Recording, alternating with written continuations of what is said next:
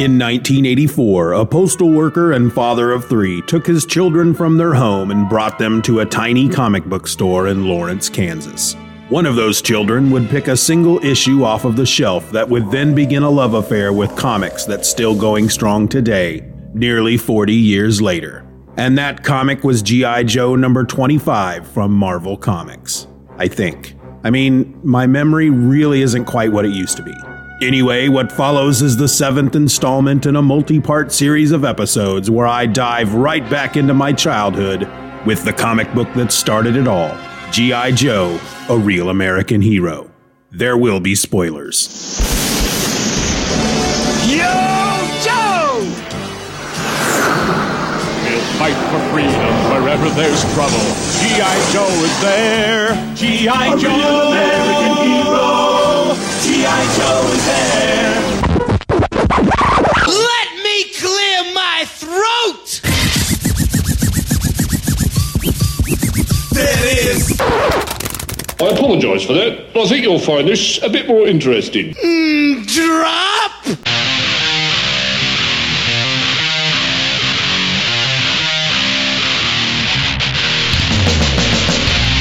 Welcome to another episode of Just Another Fanboy, the podcast that's never had a sarsaparilla. I'm your host. My name is Steven, and I'll be honest with you folks. I can't be 100% certain on that whole sarsaparilla thing. I mean, like I said, my mind just ain't what it used to be, and that's why I do episodes like these. Episodes that help me stretch my mind back to the days of yore when I was young and full of beans. Back when I was reading G.I. Joe, which is, of course, what we're talking about today. More specifically, issue number seven of G.I. Joe, a real American hero. This issue was published by Marvel Comics with a cover date of January 1983, and it was written by Larry Hama with pencils by Herb Trimpe, inks by Chic Stone, colors by Christie Scheele, and the letters were by Jim Novak. And the issue is entitled Walls of Death. That that seems pretty ominous. So, if you remember in the last issue, because this is a two part story and this is the second part to the two part story, but in the last issue, a Joe team that was made up of Stalker, Scarlet, Clutch, Steeler, and Breaker. Well, they were sent into Afghanistan to retrieve a top secret Russian spy craft, which had crash landed in the Hindu Kush mountain range. They were met by the Russian version of G.I. Joe, the October Guard, and the two teams fought, only to be waylaid and captured by Cobra, who it seems were given the information and location by a Cobra spy within G.I. Joe, who turned out to be none other than Colonel Hawk himself, who is the leader of the G.I. Joes.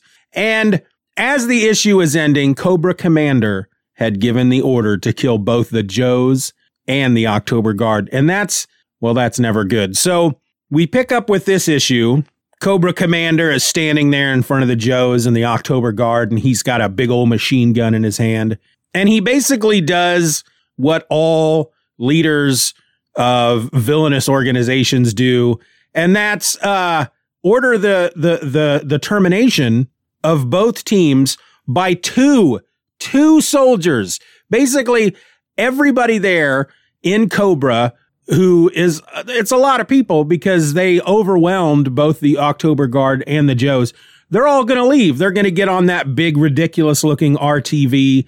They've also got their own vehicles. They're going to take away the big crate that holds the remains of the Russian spy craft and he's just going to leave two guys behind to uh to kill the October Guard and the Joes. And then once they're dead, these these two meaningless little Cobra soldiers, whose actually their names are uh, Copperhead and Rattler. They uh once they've killed the two teams, they're to get aboard the Vamp, which is the GI Joe's Jeep, and uh, make up the rear guard of the Cobra forces that are heading toward uh, something that they're just calling the Stronghold. Well, that was their first mistake, of course, which is to just assume that the two guys that you have ordered to do something that they're just going to do it, that they're just going to get the job done and you don't have to worry about it. So you can turn your back on the whole thing and, and, and, and walk away.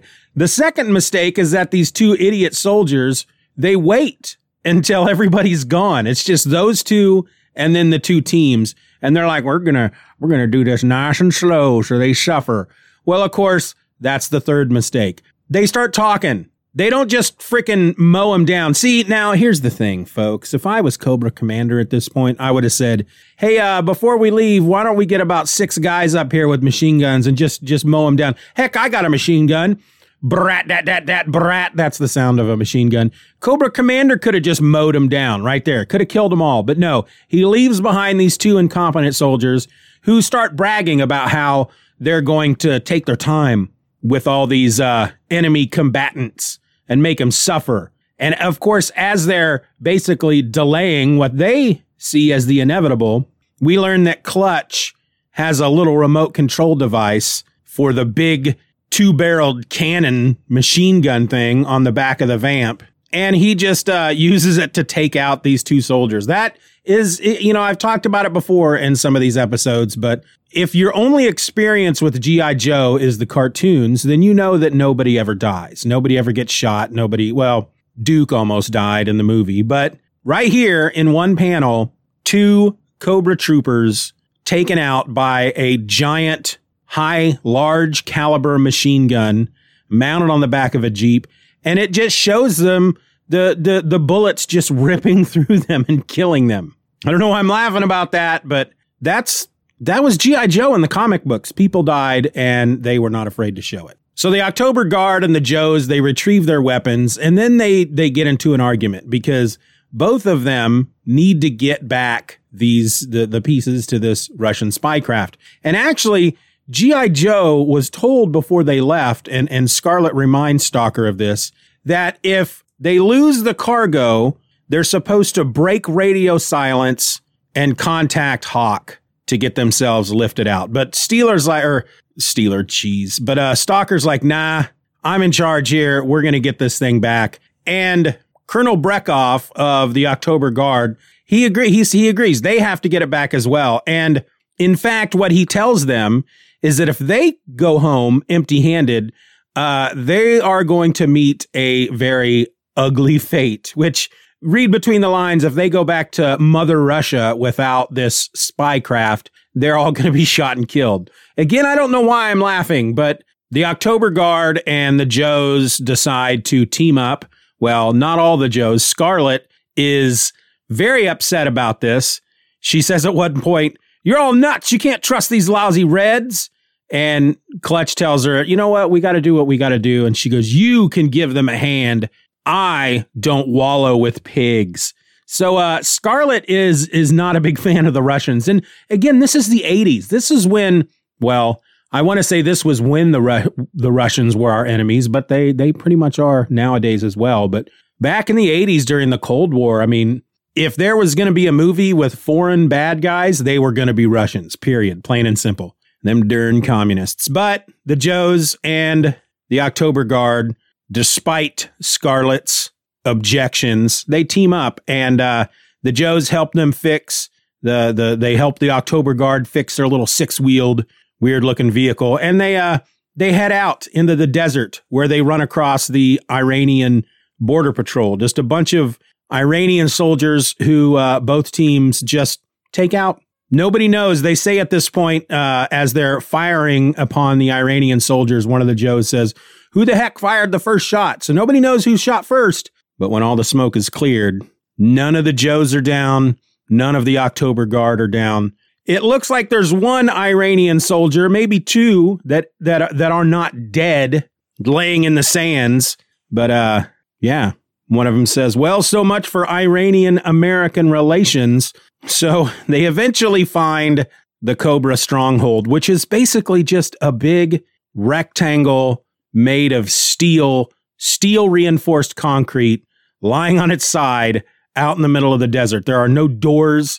It's the walls are smooth and they cannot figure out a way in. Cobra's inside and Cobra Commander is doing his thing. He's got his ceremonial hood on. What is what does he call it? The ceremonial cowl. He's got his ceremonial cowl on and he's he's he's uh you know giving a big speech to all his soldiers and talking about that the victory that they had this day uh, will lead them forward into uh, world domination, which is their ultimate goal. But then somebody comes barging in, one of the Cobra, one of the Cobra, uh, uh, Cobra soldiers comes barging in, and he's like, "Cobra Commander, we, we, there are, there are uh, GI Joes outside," and Cobra Commander's like, "Oh man, I probably shouldn't have put all my eggs in the basket of those two frickin' Cobra soldiers, Rattler and Copperhead. They're idiots." And so he he basically comes up with a plan, which is, all right, here's what we're gonna do. We're gonna let them in. We're gonna let them in to the stronghold. Matter of fact, here's what he says. They are in a hostile country with no support. They must attempt to penetrate our defenses by stealth. We will permit them to enter our stronghold, keep them under close observation, and crush them at our leisure. All units report to battle stations. And so the Joes come up with a little plan. They they pair off into various teams. Uh, three of them will go to the roof, which has these uh, concentric square patterns lines on the roof, and the rest will kind of team up around uh, into four teams around the each wall of the stronghold and try to find a way in. While Clutch stays with the Vamp, and Clutch Clutch does not come off very well in these comics. The way Larry Hama writes him, he's he's kind of a chauvinist. And as they're all getting ready to leave, he goes, "Hey, Scarlet, you want to touch up your eyeshadow? I'll let you use my rear view mirror." Now, he has to say this because a he's a chauvinist pig, and b this is something that comes up a little later, and uh, they may not have made made it out alive in this issue were it not for Clutch and his chauvinistic behavior. Chauvinistic behavior. So we find out that the roof of the stronghold is basically like a giant hot plate. And the three, it's actually two Joes and one uh, October Guard. They're on top of the roof. And Cobra Commander, as he is shedding his ceremonial cowl and donning his battle helmet, he tells one of the Cobra soldiers to burn the folks that are up on the roof. And we find out they don't actually burn. It's just an electrical field that gets activated and it knocks them all out. In the meantime, Clutch is trying to get a hold of everybody that has gone in. He can't get a hold of anybody. And, and, uh, it appears as if somebody's sneaking up behind him. And we go inside the stronghold where Stalker and Scarlet and one of the others, Steeler, I think it might be, they're inside. The door, a door opens for them and they know it's a trap, but they go inside anyway. And Stalker is telling Clutch on the radio to, to, to, to freaking calm down. And, uh, Clutch basically says, well, I'm sitting tight. Tell Scarlet she should have powdered her nose in my mirror while she, and then static. Stalker's like, Clutch, do you read me? Clutch. No answer. We're on our own now. And so the Joes and the October Guard that are inside the stronghold. They come up against various traps and booby traps and whatnot that are all rather silly. I mean, this part would have worked well in the cartoon because at one point, just these bright red spears come uh, sliding out of the wall at like rocket speed and almost kill them. And then a, a freaking big slab of concrete just kind of slams down in front of them, like tries to crush them and it breaks up into to all this rubble. And then the the little passageway gets flooded by water, and they are being washed toward a giant drain. And uh, they manage to to make their way out. Scarlet takes one of the throwing stars off of the the her glove, her gauntlet, and she sticks it into the side of the wall, into a crack, and she compares it to using it like a mountain climber's piton. Then she uses her crossbow to latch on to the throwing star and all three of them grab the crossbow and they're able to hold on as the water flows down the drain. And then at one point, they come to a hallway just full of cobras, cobra snakes, not cobra soldiers, the actual king cobra snakes. And Stalker warns them to stay back because a king cobra can spit venom a good 10 feet. Flash, that's who it is. Flash is with him. He uh he has a uh, he has protective equipment on, and he's got a shield plate for his his helmet. And so he's like, I'll, I'll handle the cobras. I've got protective equipment on.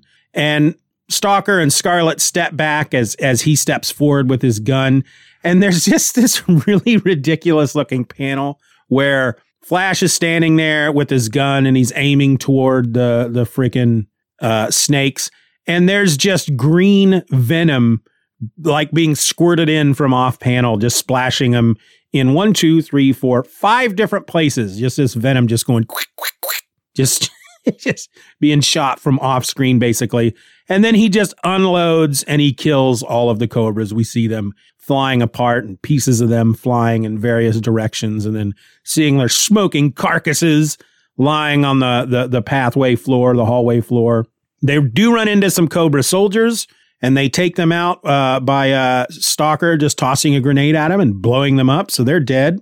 And then they use some plastic explosives to to blow open a door that takes them into the inner sanctum where the RTV is with the big box on the back that's holding the the the, the pieces of the the spy craft. And uh, Colonel Brekhov and Horror Show and Dana I don't I'm not sure how you pronounce her name. The three of the members of the October Guard, they're already there and they're like basically, oh, nope, it's ours. We got here first, so uh, back off, or we're gonna kill you.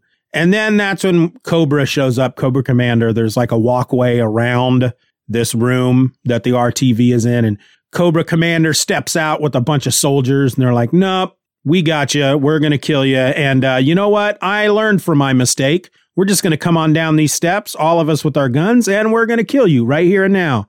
And then before he can pull the trigger, however, one of the Cobra soldiers smacks him in the back of the head because we find out it's Clutch in disguise. And we learn that when Clutch was telling them over the radio that uh, Scarlet can use his mirror to check her powder or powder her nose, he looked in the mirror and he saw a Cobra soldier marching up from behind, sneaking up, all snake like. And he took him out by bashing him in the head with the uh, the microphone. So Clutch takes Cobra Commander hostage, puts a gun to his head, and he's like, "All right, everybody, let's go." Joe's here with me, and uh, Colonel Brekhov, he's he's not happy about this. He has to get this these pieces of this Russian spy craft back, or him and his team will be dead.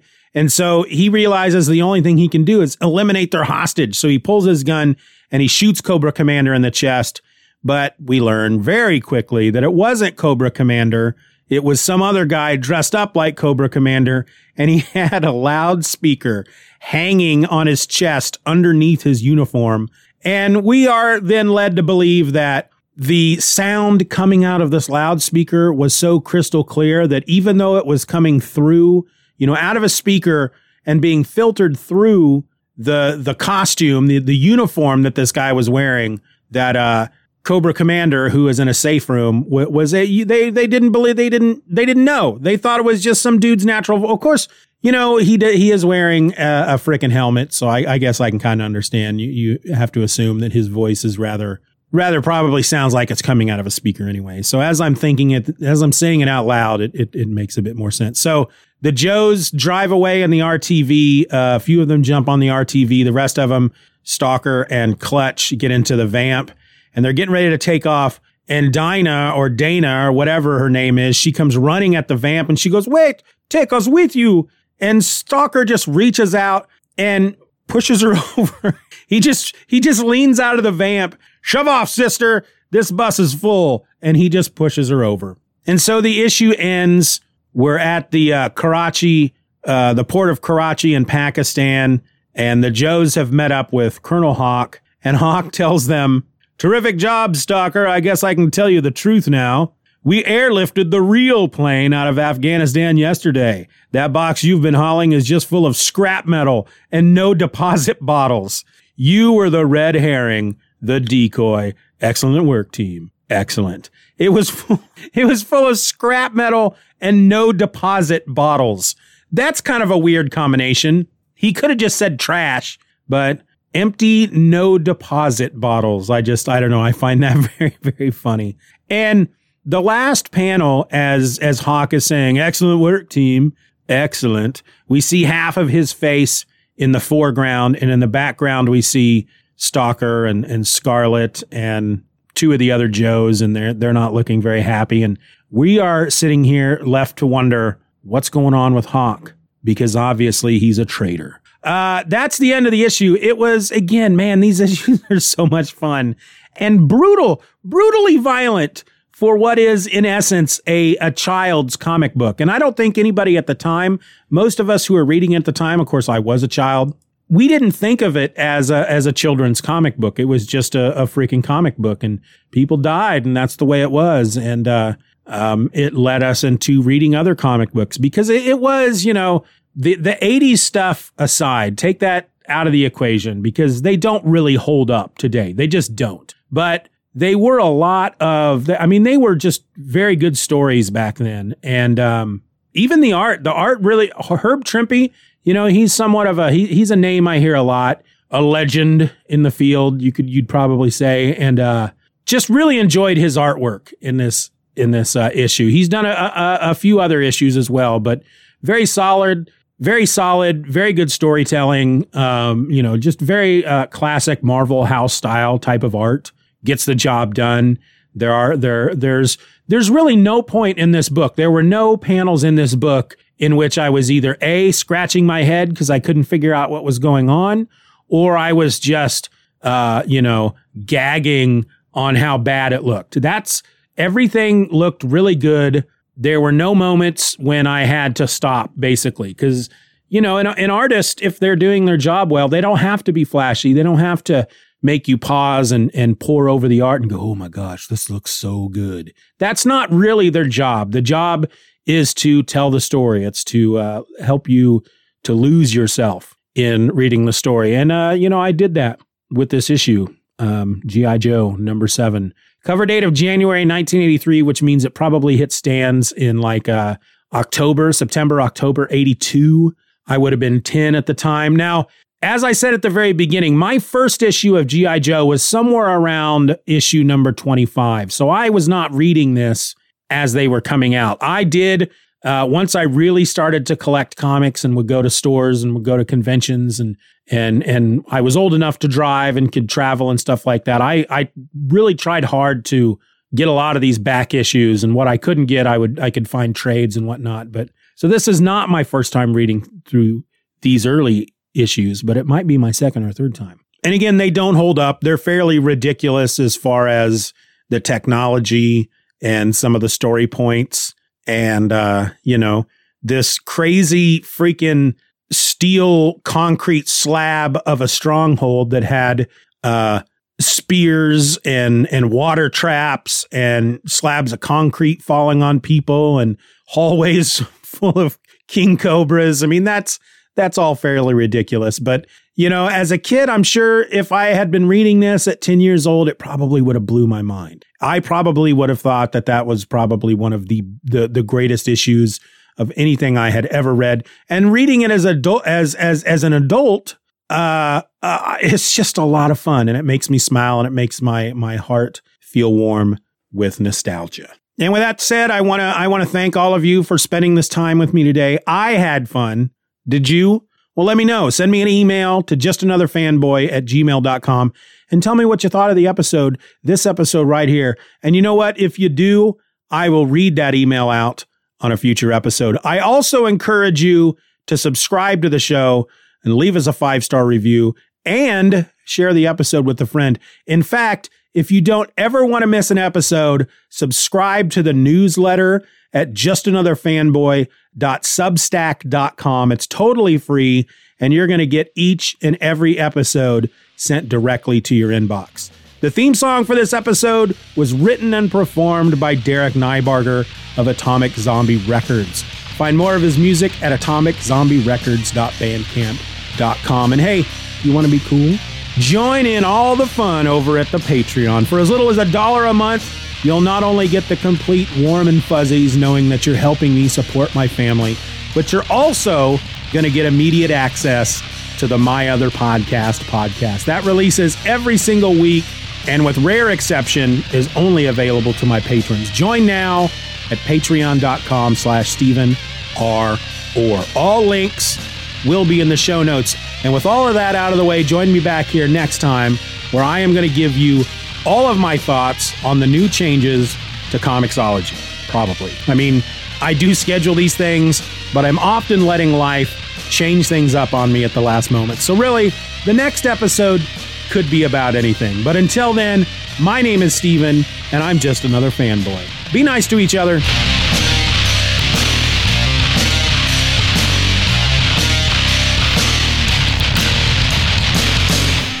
Bye, Daddy. Bye bye, Daddy. Good job. Johnny, catch! Oh no! Let's tell Mom it was Billy's mistake. You're making the mistake. Flint! Anyone can have an accident, but lying makes it worse. But Mom will be upset. She'll be even more upset if you lie. And how would you feel if Billy got punished? Face up to what you've done. Don't take the easy way out. We'll tell her we did it. Remember, it's better to tell the truth. And that's no lie. Now we know. And knowing is half the battle.